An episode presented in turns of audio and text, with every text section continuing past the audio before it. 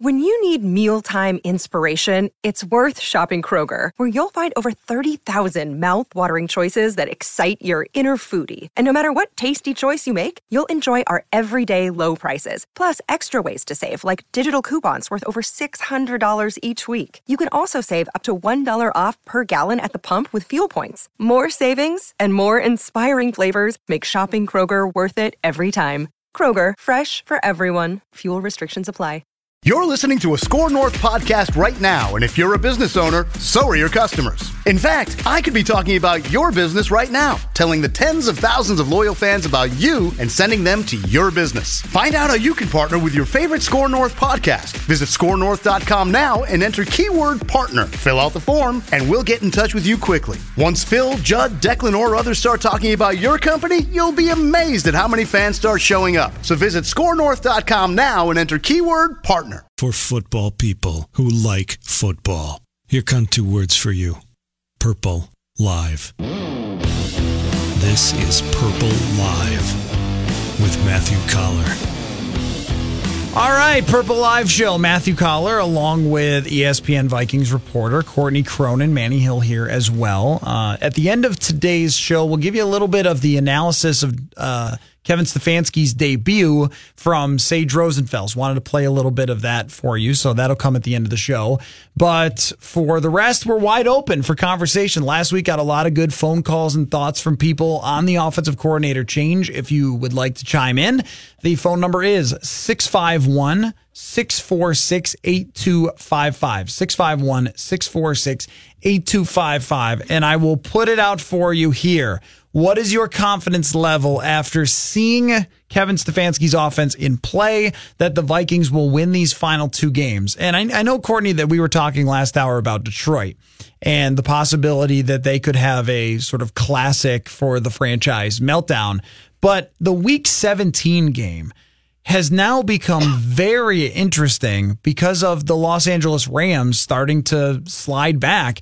And if the door is open for the Chicago Bears to potentially win that home field, then that you play everybody. yeah, then they have to, right? I mean, you've got to play for that home field. The Eagles, I am convinced the reason that the Eagles made the Super Bowl with Nick Foles is because they had that home field advantage. No, I agree with you. And I think that week 17 right now, it's just, we won't know anything until after this week because what? The Rams have Arizona. Is that right? And then they finish up against the 49ers. Yes, so, so they should go two and out. They should. And I think that that obviously dictates everything. That's why I think Sunday night football's still in play at this time for the Vikings and the Bears. I mean, if that if that game ends up getting flexed, I mean, that just shows you like I mean, just the importance of what week 17 means, but the Vikings real realistically, the Vikings, I know I know that there are scenarios out there that could come down to them still making the playoffs with a loss in week 17 they need to go 2 and 0 here because you just with the way that this team has not been able to handle momentum by and large this season,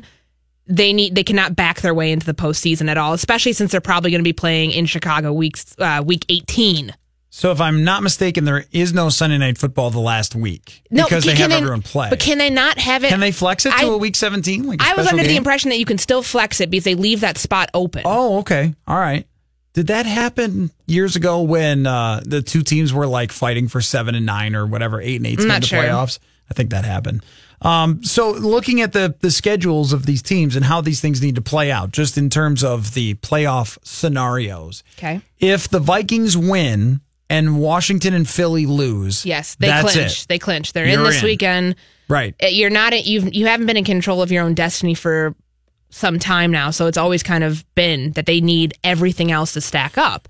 And you know the way that the schedule looks this weekend. I mean, I think it is doable. I really do. It is because Philadelphia has to play Houston. Yeah, and that's not. I mean, and, but Houston has to go there, and if Houston wins there, I think that they're a legit legitimate threat to contend in the AFC. And then beyond beyond just a first round team because that's a hard place to play. Right. Vikings knew that. I mean, they played there in week five though. They played a much different Philly team that you're seeing right now. So that's tough. But I mean, I think that you know, I think I if I'm if I'm predicting it right now, Redskins probably lose.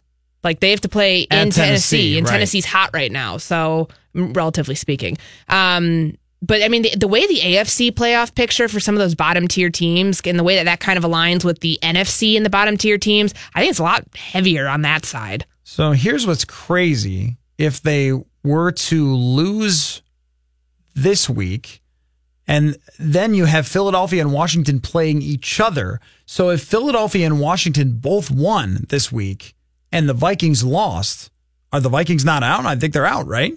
Because then one of the Eagles would or Washington would be nine and seven.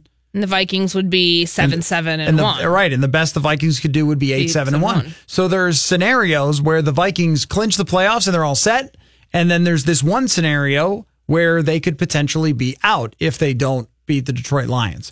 So let's talk about kind of where we're at with the offense. Feel free to to chime in on this, and it's very it's very interesting, Courtney, about uh, just maybe and all NFL fan bases are like this, but just the general feeling of where we're at is people waiting for calamity is is a is a Minnesota thing, uh, I think, because all last week there was a lot of people reading the articles, making the phone calls into here, like concerned, interested about what ha- might happen with this offensive coordinator.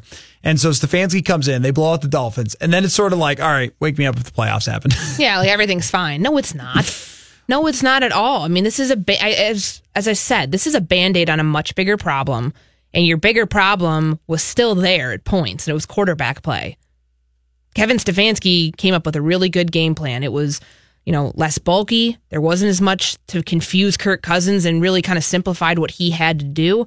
Yet we still saw some of those same issues arise when they when the offense gets backed up in their own territory and Kirk, you know, is either audibling the wrong play at the line and che- checking out of things, or he just can't you know can't complete passes. And even when they have good field position, the defense gets a stop on fourth and 11, and before that, Marcus Sherels rips off a 70 yard return to set you up at the 22, and he mm-hmm. still can't come up with points on that.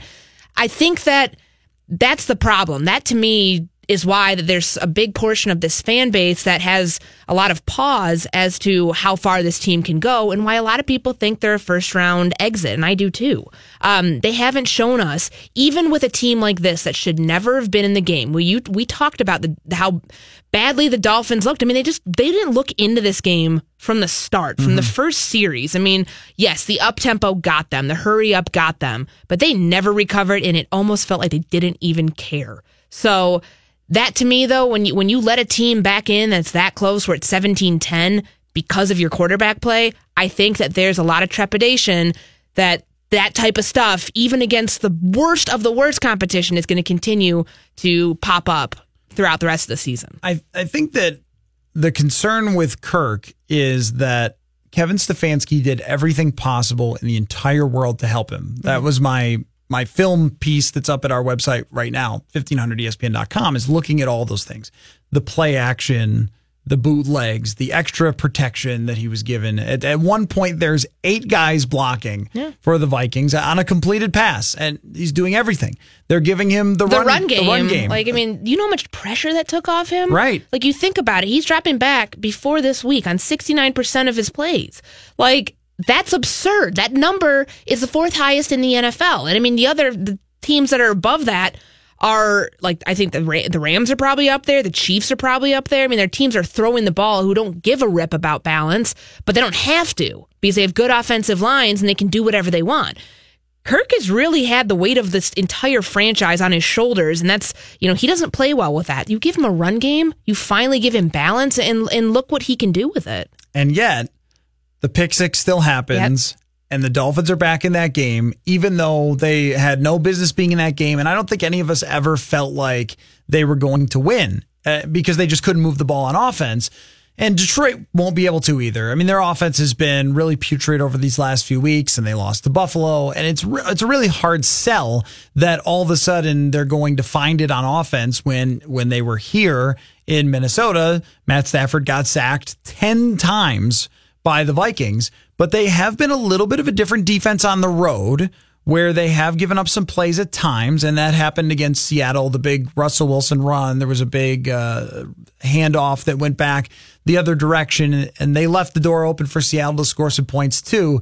The road defense has not always been perfect. I think what it comes down to, though, is if you are thinking about this team as a playoff team and beyond, and even going into a game where you should absolutely win, and Cousins throughout his career usually does win these games, that door is always cracked open. It's always will he accidentally throw the ball away? Will someone strip sack him? Will you lose because of something kind of wacky that happens?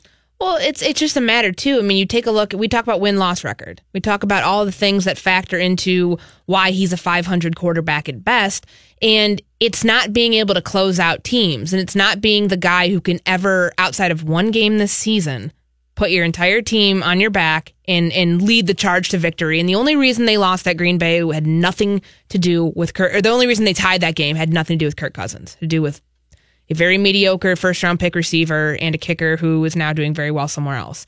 So the fact the fact of the matter is Kirk cannot elevate you in these games.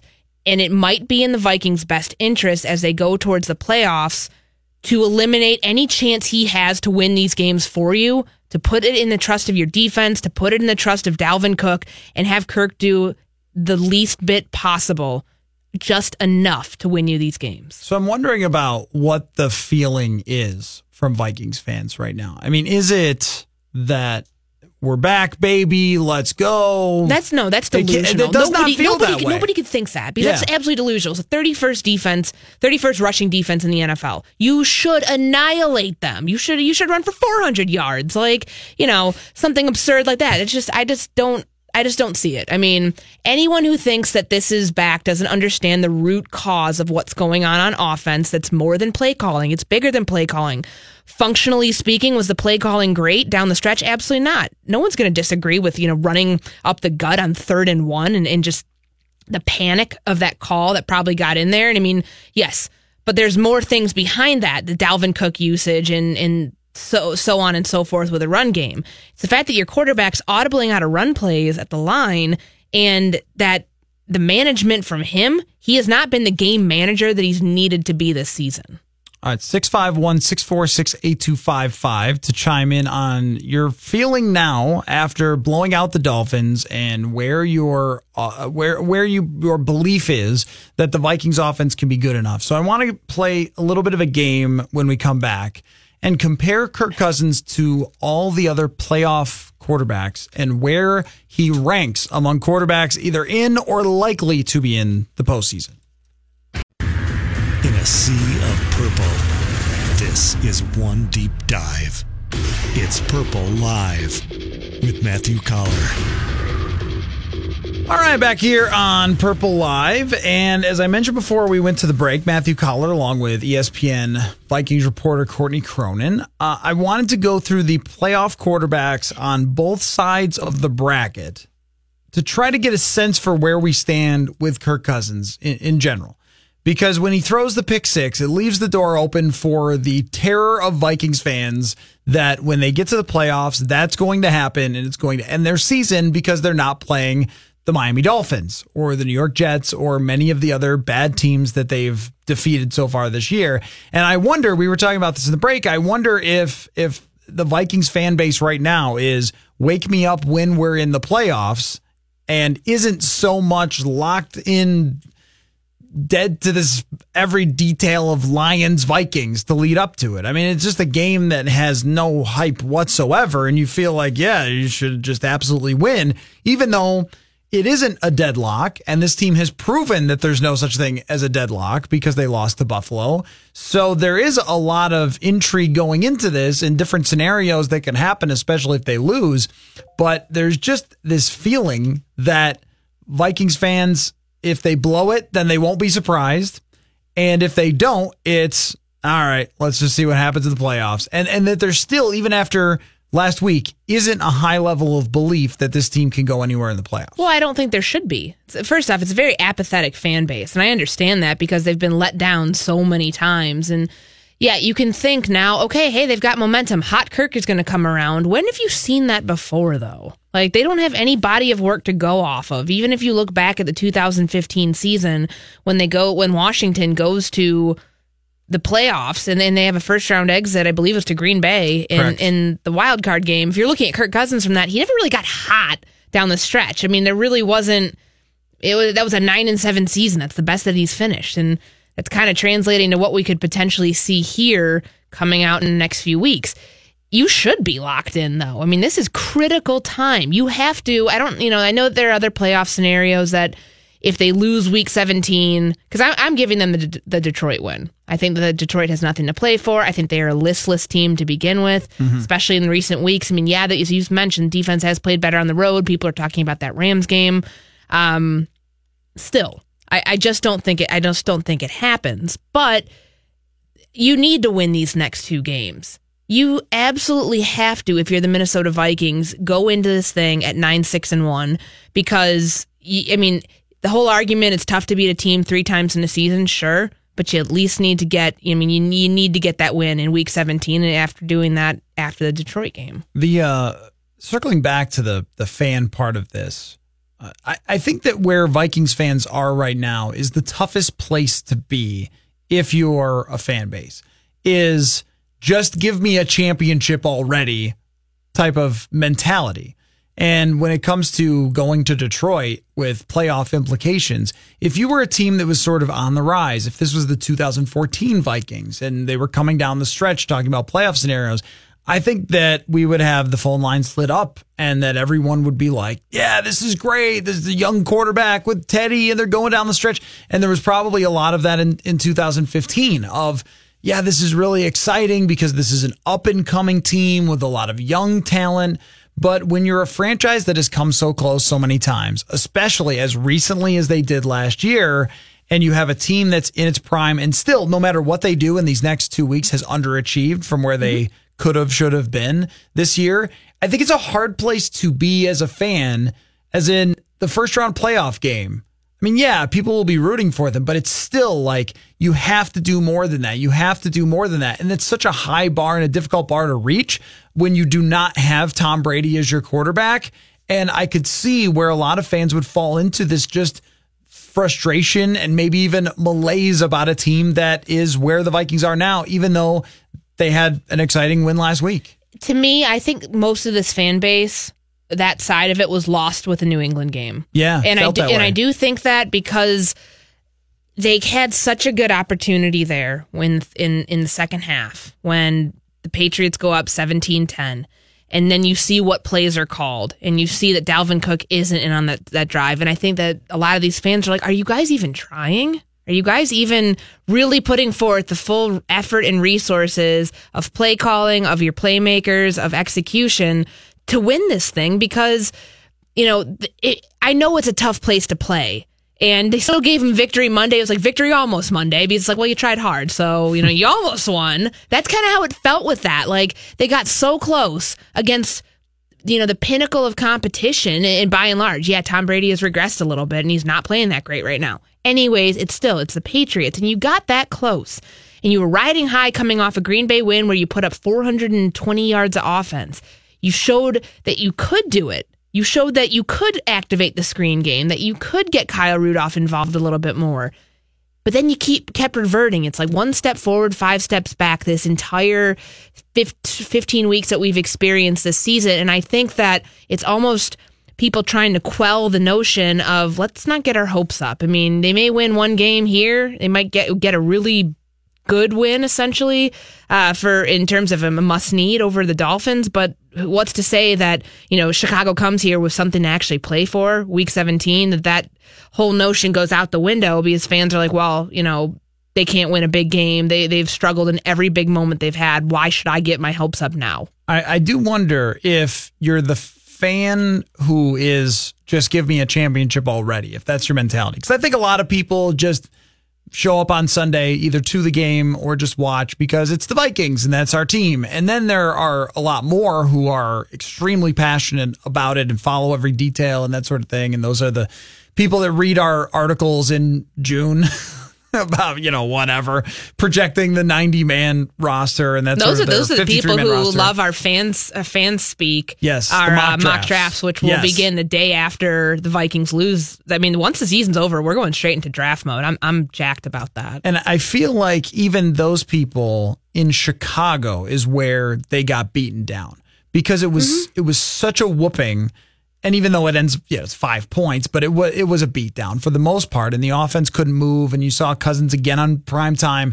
That that was where people weren't even buying the Green Bay win, and the Green Bay win is by seven. It's not. It, It's- wasn't it was against 20. a team that was on a decline. Exactly. Like, and, and I agree with you. I think that you know the whole fan base, I think, was really lost after that New England game. But before that, the Chicago loss, just the way that they lost, the way that Cousins threw two awful interceptions and Dalvin Cook's strip sack and Khalil Mack being left one on one with Riley Reiff and just, you know, all of the problems that we saw there. They had so many opportunities because the defense and Anthony Harris put them in such great position and they never capitalized on it. They never did.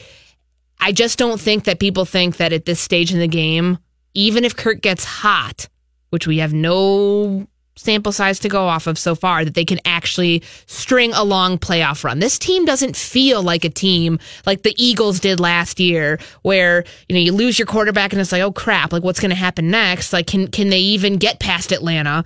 Without Julio Jones falling down and slipping in the end zone, but I mean, can they get past Atlanta? I mean, everybody wrote the Eagles off as the worst first, uh, as the worst number one seed ever, and look what they did. The Vikings don't carry that same vibe just because I don't think they've been able to put it together at all this season for more than, you know, we talked about the three game win streak that they had from Philly to Arizona to the Jets. But you should have won all three of those games and you should have won big.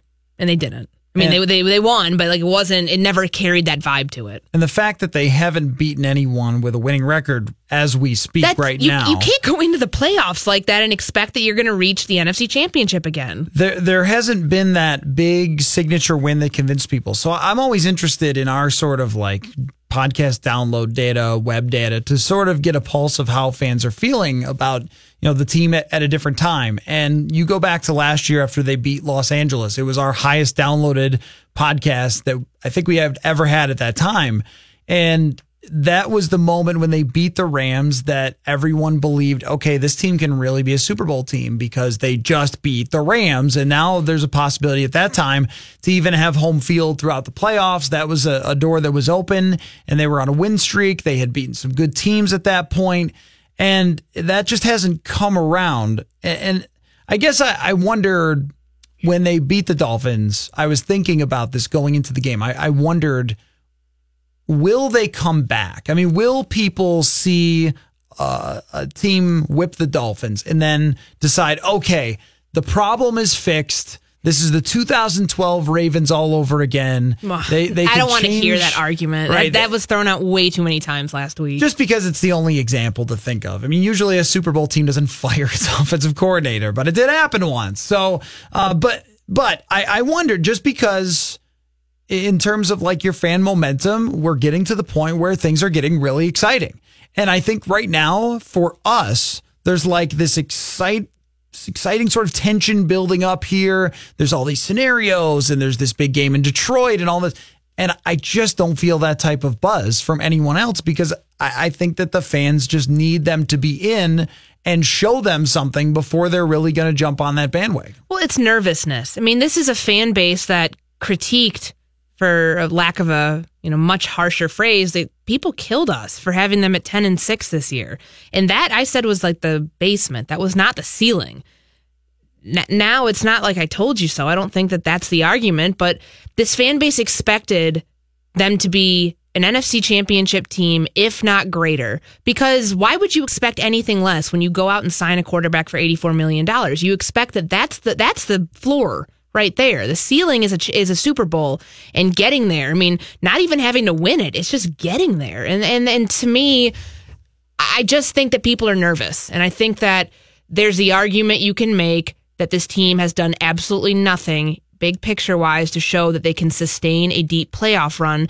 You know how much of an uphill battle that feels like? It's like, ugh, you have to go on the road the entire playoffs. I mean, there's a reason that mm-hmm. teams that start out in the sixth seed don't often make it to the Super Bowl. That just doesn't happen. And I think people want to go off history and be like, yeah, like, you know, this sucks, but this is the situation that they're in and they're, you know, ride, you know, ride it out this year and, and start looking towards how Rick Spielman's going to spend that draft capital. I mean, that's to me, that's what a, what a big portion of this fan base is already looking to 2019 because they see the writing on the wall. They see that they're going to Chicago to lose to potential Super Bowl champion Chicago on the road January 6th. We're flying back here January 7th, and the Bears march on. They go down to New Orleans, and, you know, the, rest of the NFC, I, I mean, it's just such a top heavy conference this year. And I think that the bottom half teams, nobody's really giving them much more than a puncher's chance right now. So if anybody wants to kind of help me out with that perspective, just because I did think that there would be a lot more energy, and I usually judge from my Twitter mentions and, and sort of our web data and things like that and what, what we get, but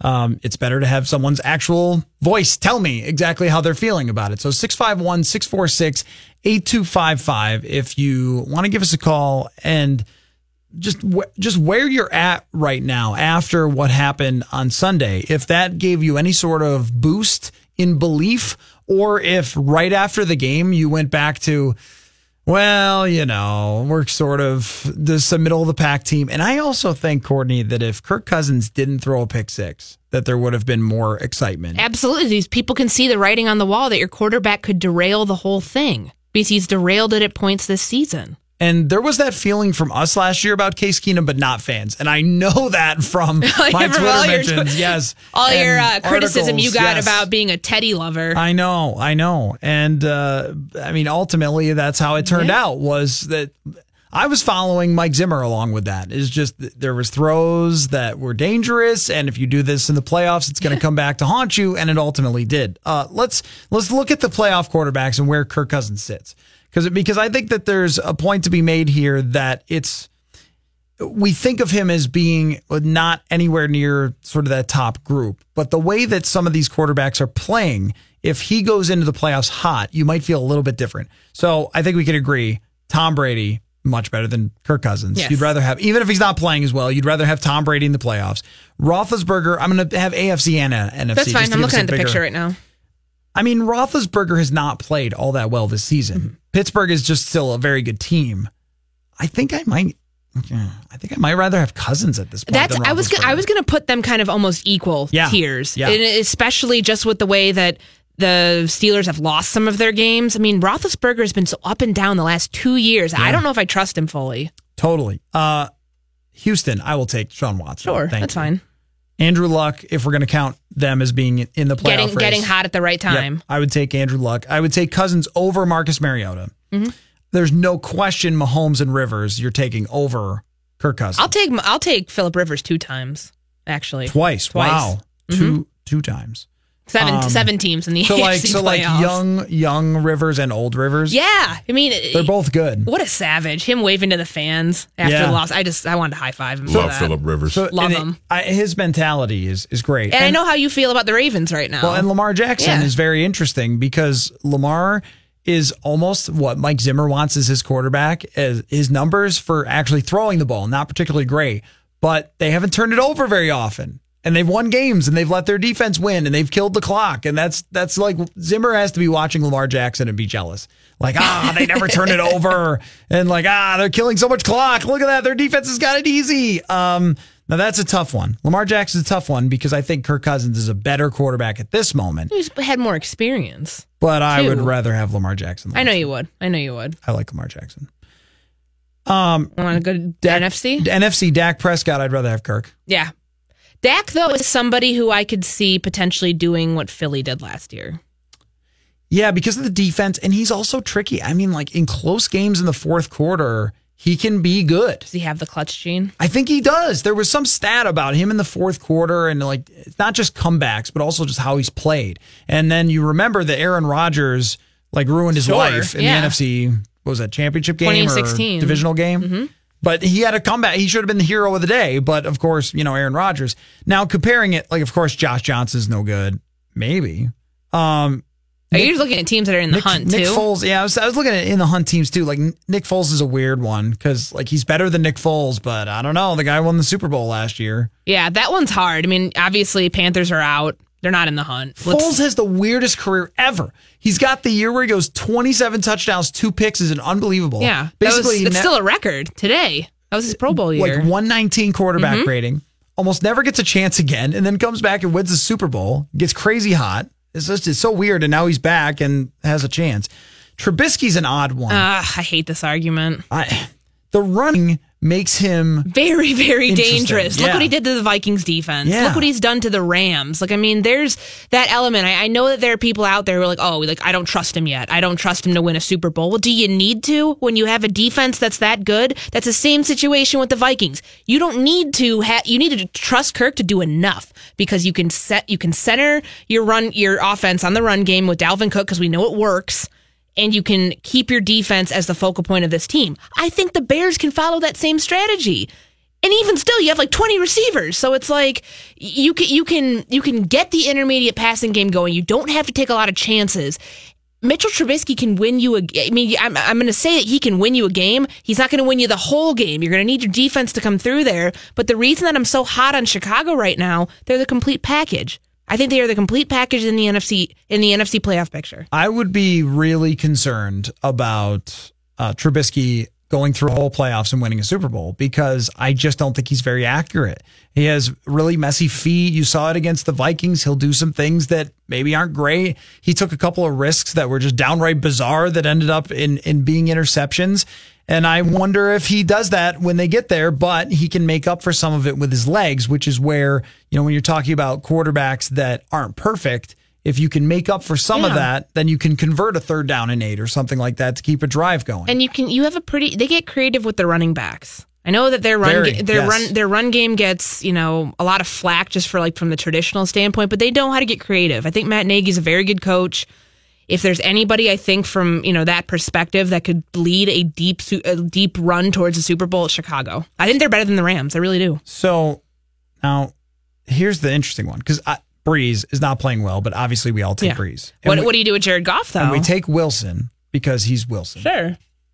But Jared Goff is interesting. I think Jared Goff and Kirk Cousins look like in a mirror and see each other, right? Or however that works. Like they, they're a It's the- reflection. it's the It's Spider-Man it's the thing. Spider Man Yeah, thing. yeah, yeah. I'm I just, say. I wasn't sure if our audience would know the Spider-Man meme, but like, do you know that or not? I mean, It's we're, just are we Spider-Man- talking to a bunch of millennials? I don't now? know. It's Spider-Man pointing at also Spider-Man, and that's like them. Is there two Spider-Mans um, with with less athleticism? I but we've seen it with Goff. He doesn't go off schedule either.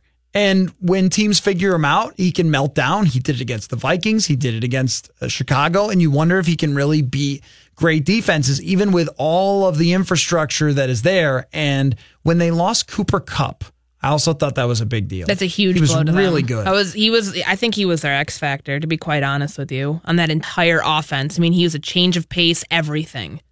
The only reason that I would take Jared Goff instead of Kirk Cousins is his contract. That they have been able to build up this outrageously good team around him. I think Cousins is probably just as good of a quarterback, if not better. Especially, I mean, he throws Cousins throws such a nice ball, especially Sure. down the field. But if you were to say, yeah, you're going to get like a future Hall of Fame left tackle, and you can sign other players on defense to help you and other offensive linemen, or you could just have this quarterback, you're going to take Jared Goff. But if you're talking about one playoff game, I mean, that's kind of a coin flip between those two, isn't it? I agree. I, I don't I don't think that you can look at it much more than a playoff game. Like you have to look at those two with the argument of one. Um, because both have great defenses. I think that the Rams defense is considerably le- I would I would put the Vikings defense ahead of the Rams defense any day. Yeah, but definitely. the pieces that are around both of those quarterbacks are enough. They, I mean, outside of the offensive line, the Rams have a very good offensive line. Allows Jared Goff to have as much time as he has to throw, and even still, he's been awful these last two weeks. And I do like the whole momentum argument. He's on the decline right now. Yeah, they have Arizona. Yeah, they have the 49ers, but he's kind of declining while Kirk potentially could be trending up. If you get the Detroit game, if you were able to beat Chicago, like, you know, best case scenario the Vikings can hope for is that the Rams you know, win out and, and the Bears get that three seed just from the, I mean, yeah, they would they rather probably go to LA? Yes, I think they could beat LA again. Mm-hmm. I do. But from for the sake of that having to fight for much in week 17, that's the only good scenario. Okay, we're going to take a break. Uh, ask Manny to ask us a couple questions for this week, and then we will have Sage Rosenfels' thoughts on the Vikings offense from an earlier episode that he and I recorded yesterday of the Purple podcast. So we'll be back on Purple Live. Purple, purple, and more purple. This is Purple Live with Matthew Coller. All right, Purple Live, 6:42 p.m. Matt's conversation with Sage Rosenfels about new interim offensive coordinator Kevin Stefanski coming up here. Matt had to depart just a few minutes early. It's Christmas time here in the Twin Cities, and he and his lovely wife Sloan are going to see the Christmas Carol. Manny, have you seen the Christmas Carol? I are they? Is it like a play? Are they going to a play version? They're going to the play version of it. I went a few years ago with my dad. It was fantastic. Really? It's it's like Tiny Tim and all that stuff. You know, makes you feel good on the inside. And I have a black soul on the inside, just dark. They so things it- like that make me feel good. Is it like downtown? Is it Yeah, like the, I, I believe so. Okay. I believe so. So we can uh, we can wrap things up here. Manny usually does the three questions he poses to Matt and myself, but it's just me today. So Manny, what do you got? All right, so the Vikings playing the Detroit Lions this week, and um, my question for you, Courtney, is this: Is Matt Patricia going to keep his job after this season? Okay, I think he is, and I know that Matt's on this in this train, and so is Judd. That he gets canned and fired, but Judd likes to fire everybody. but though. Judd. Judd has Yeah. fired Matt Patricia since he told the reporter to not slouch. Yeah. So I think that he does keep his job. I do also think, though, that there's some more turnover in that front office because they've just been a disaster the last few years. They had a good draft this year. They couldn't make much happen in the regular season because I just don't understand like trading away Golden Tate. I, I, I that that baffles me. So yeah, I do think he keeps his job, but he's on a micro thin short leash going forward because just you know the way that he handled trying to install the Patriots way in Detroit, Michigan. Uh, did not go over very well, I think, with this fan base and trying to make the Detroit Lions, the New England Patriots. It's a culture thing. Um, I don't think that the team liked it. I don't think that the fan base liked it. I think he has to go back to the drawing board and learn how he wants to lead this team next year. especially after you fired Jim Caldwell after he did a decent Yeah.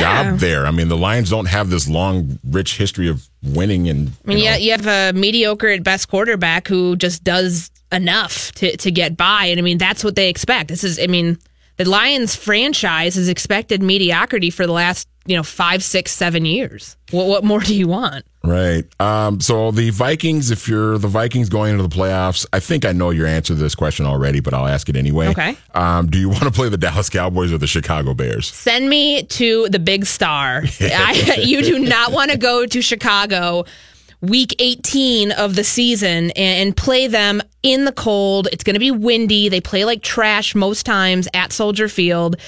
Coming off of what you did in November in week whatever that was, week 11, um, that was that was not a good showing. I don't think that it would be the exact same scenario, but Chicago's dangerous.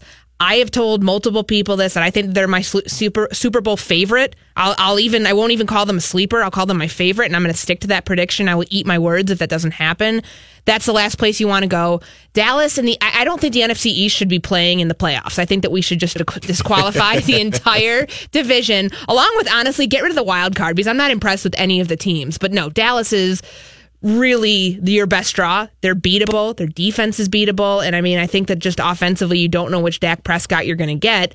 How did they get shut out in Indianapolis? Lord. I mean, I watched that game back and I'm just like thinking, okay, did the Colts get like really like just absurdly hot at the right time or is our you know is Dallas really showing who, what their true colors? Remember, like you're not hearing anything recently about uh, Jason Garrett and the job security, right?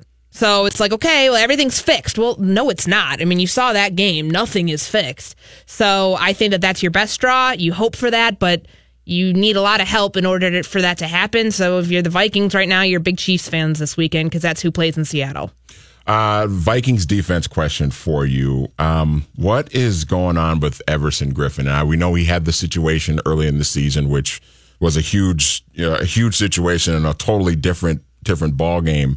But since he's come back, he just really hasn't been all that effective. What's been the deal? Do you think? you know it's tough um, it's a tough topic to really dissect into because Yeah. certain times you look at chicago they schemed away from him he's a you know they they looked at him as the best player on the defensive line and every time that Trubisky rolled out on play action uh, he went to the other side. He went. He went to Danielle Hunter's side, and that so Everson wasn't really able to affect the game in a way that he had before that game. But even coming back week eight, he hasn't looked like the same player. Um, I don't know what that is. I think that could be a number of circumstances that you know he went through something probably very traumatic, uh, having to deal with mental health issues, being away from the team for five weeks.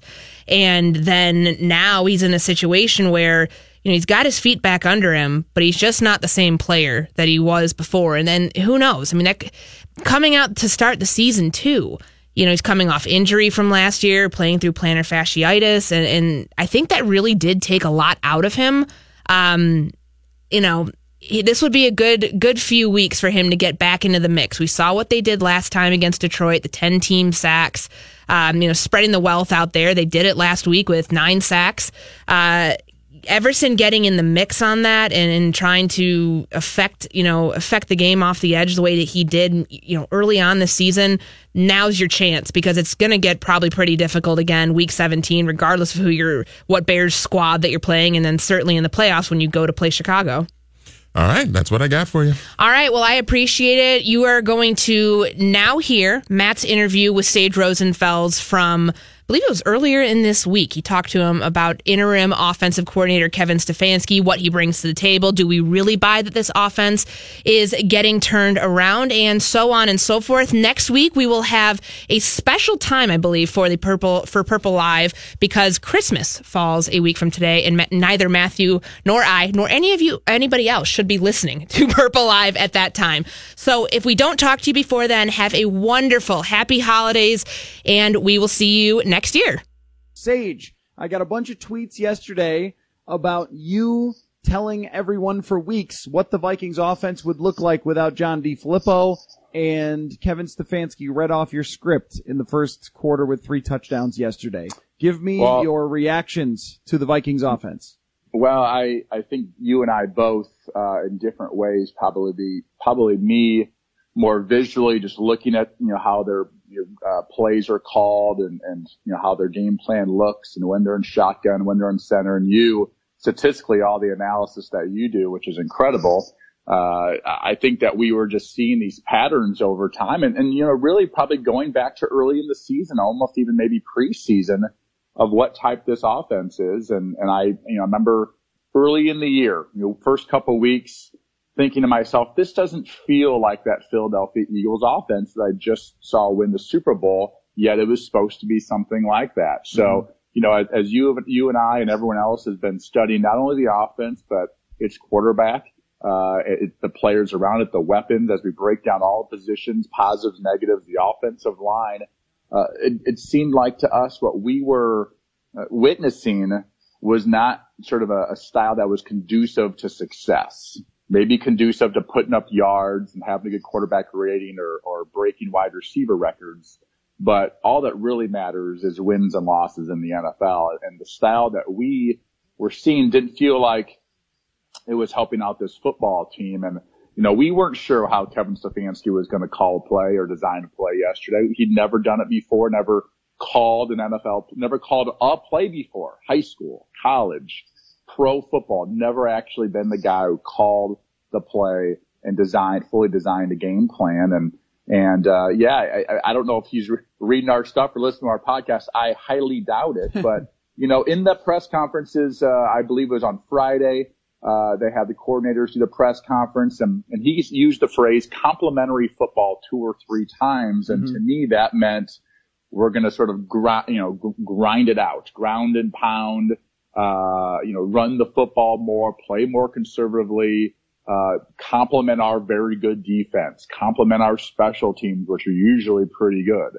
We're going to play complementary football, you know, not rack up crazy numbers. And, and that's what they played yesterday. Kirk Cousins 21 total passes. I'm, I, would like, we're going to break it down, you and I, uh, in the next day or two for a Wednesday podcast of uh, of how many of those were dropbacks, how many of those were bootleg and play action, how many of those were screens, you know, what were the results, uh, you know, how many were in shotgun, all these different things, what, what were the results because they didn't have a huge statistical day yesterday. Kirk only throws for 215 yards, but also only has 21 attempts. That's, that's, I'm no mathematician, but that's about uh, 10 yards an attempt.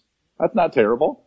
And, uh, and, you know, obviously the, the turnover hurt, but, you know, running the football, that was huge. You and I had both, uh, thought that running the football with Dalvin Cook, just giving him more opportunities. They're not always great, but just giving him more opportunities. And sure enough, he'd break a couple long ones and he did that yesterday. So, uh, yeah, I think we were pretty spot on, and we're not always going to be. We're going to miss a lot of times, or what our judgment and what our think, what we think the Vikings should do. But in this situation, it feels like at least through one one week, uh, that our analysis was was pretty spot on over the last couple months. So I want to read you something from Mike Zimmer yesterday in his post game press conference. The question was, how do you feel about the overall running game? They went over 200 yards, of course, and his answer was, we were hitting five or six yards a carry, and you know, Cook is a pretty talented player, and when he's got the ball in his hands, typically good things happen. And, and Sage, I think that Mike Zimmer talking about the run game was not only about having a successful run game to set up play action and those sorts of things, but it was also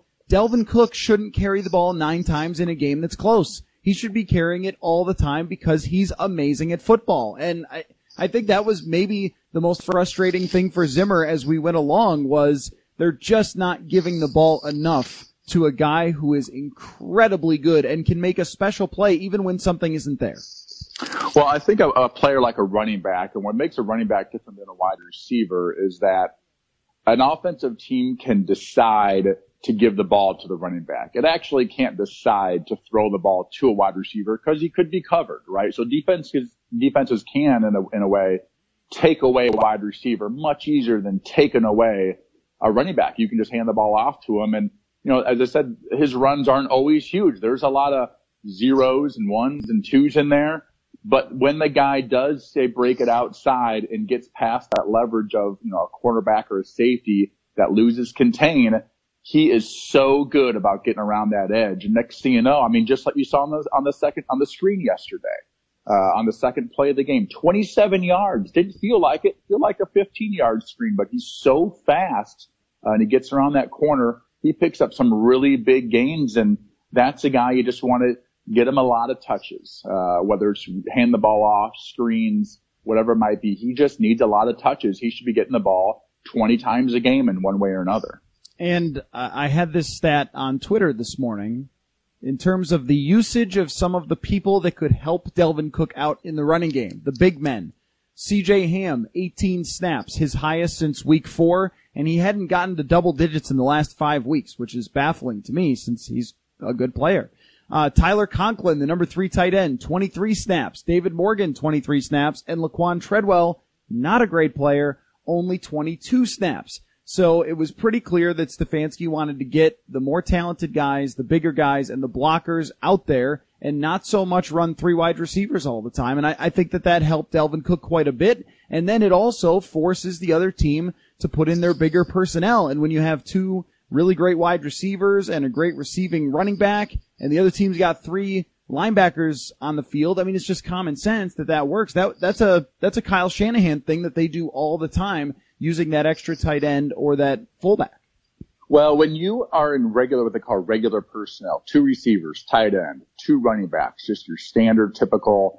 Uh, some teams call it 21 personnel uh, because you have two running backs and a tight end. All right, so uh, regular personnel. That there's there's only really a certain a base defense that teams have. Now teams have a lot of different coverages to base defense. When you go two tight ends and two running backs and one receiver, also known as 22 personnel, all right, there's only so many defenses that you know that, that defensive coordinators call. Mm-hmm. You know, all those three man fronts with guys right, those all disappear.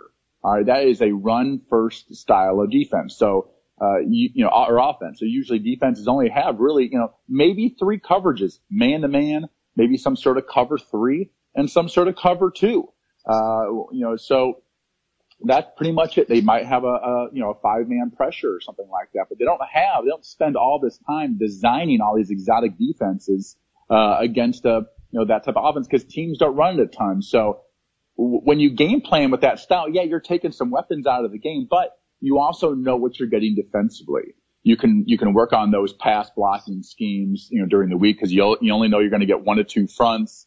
Uh, it's not going to be too confusing. Your guys should know what they're doing, and and it really simplifies the game plan. And you know, yesterday, yeah, as we saw, a lot of you know two tight ends, two running backs. C.J. Ham played a lot. I I, I wrote in the Athletic on on uh, last week that, you know, I would walk down to CJ Ham's locker and say, Hey, you better tighten up that chin strap. You're going to play a lot. And mm-hmm. sure enough, Kevin Stefanski had the big guys in the game.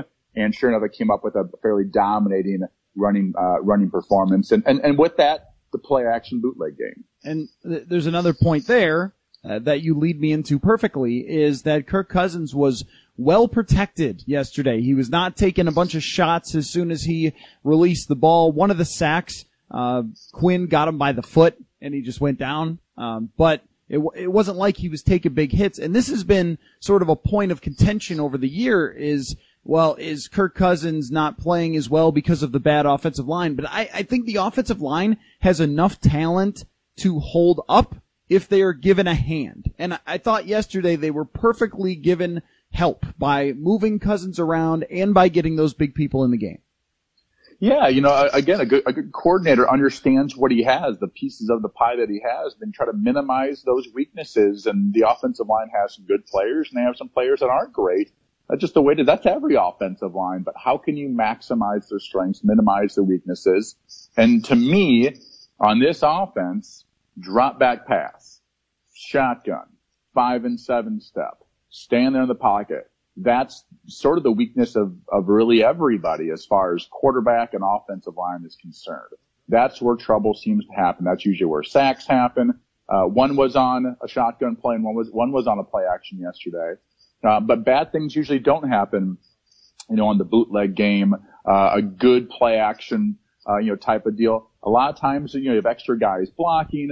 The defense has to play the run for a second. You get the quarterback on the pocket on the bootlegs. You know, those are pass plays too, and it minimizes, you know, your left guard or your right guard or whoever, left tackle, trying to block a superior athlete for four seconds. Mm-hmm. Uh, when you ask those guys to do that, that's really hard. Some teams have better pass blocking O linemen than others, and these guys sometimes struggle with that. Uh, the quarterback's not mobile enough to make them look great, you know. Uh, you know, Deshaun Watson's offensive line is not great either, but he's Deshaun Watson. The dude's such a good athlete, he makes them look better than they actually are. Mm-hmm. This team, the quarterback's not that way, so let's minimize those weaknesses. Let's move the quarterback. Let's bootleg. Let's play action. Let's three step. You know, let's screen on the second play of the game, slow down that pass rush uh, it really was a nice game plan by Kevin Stefanski.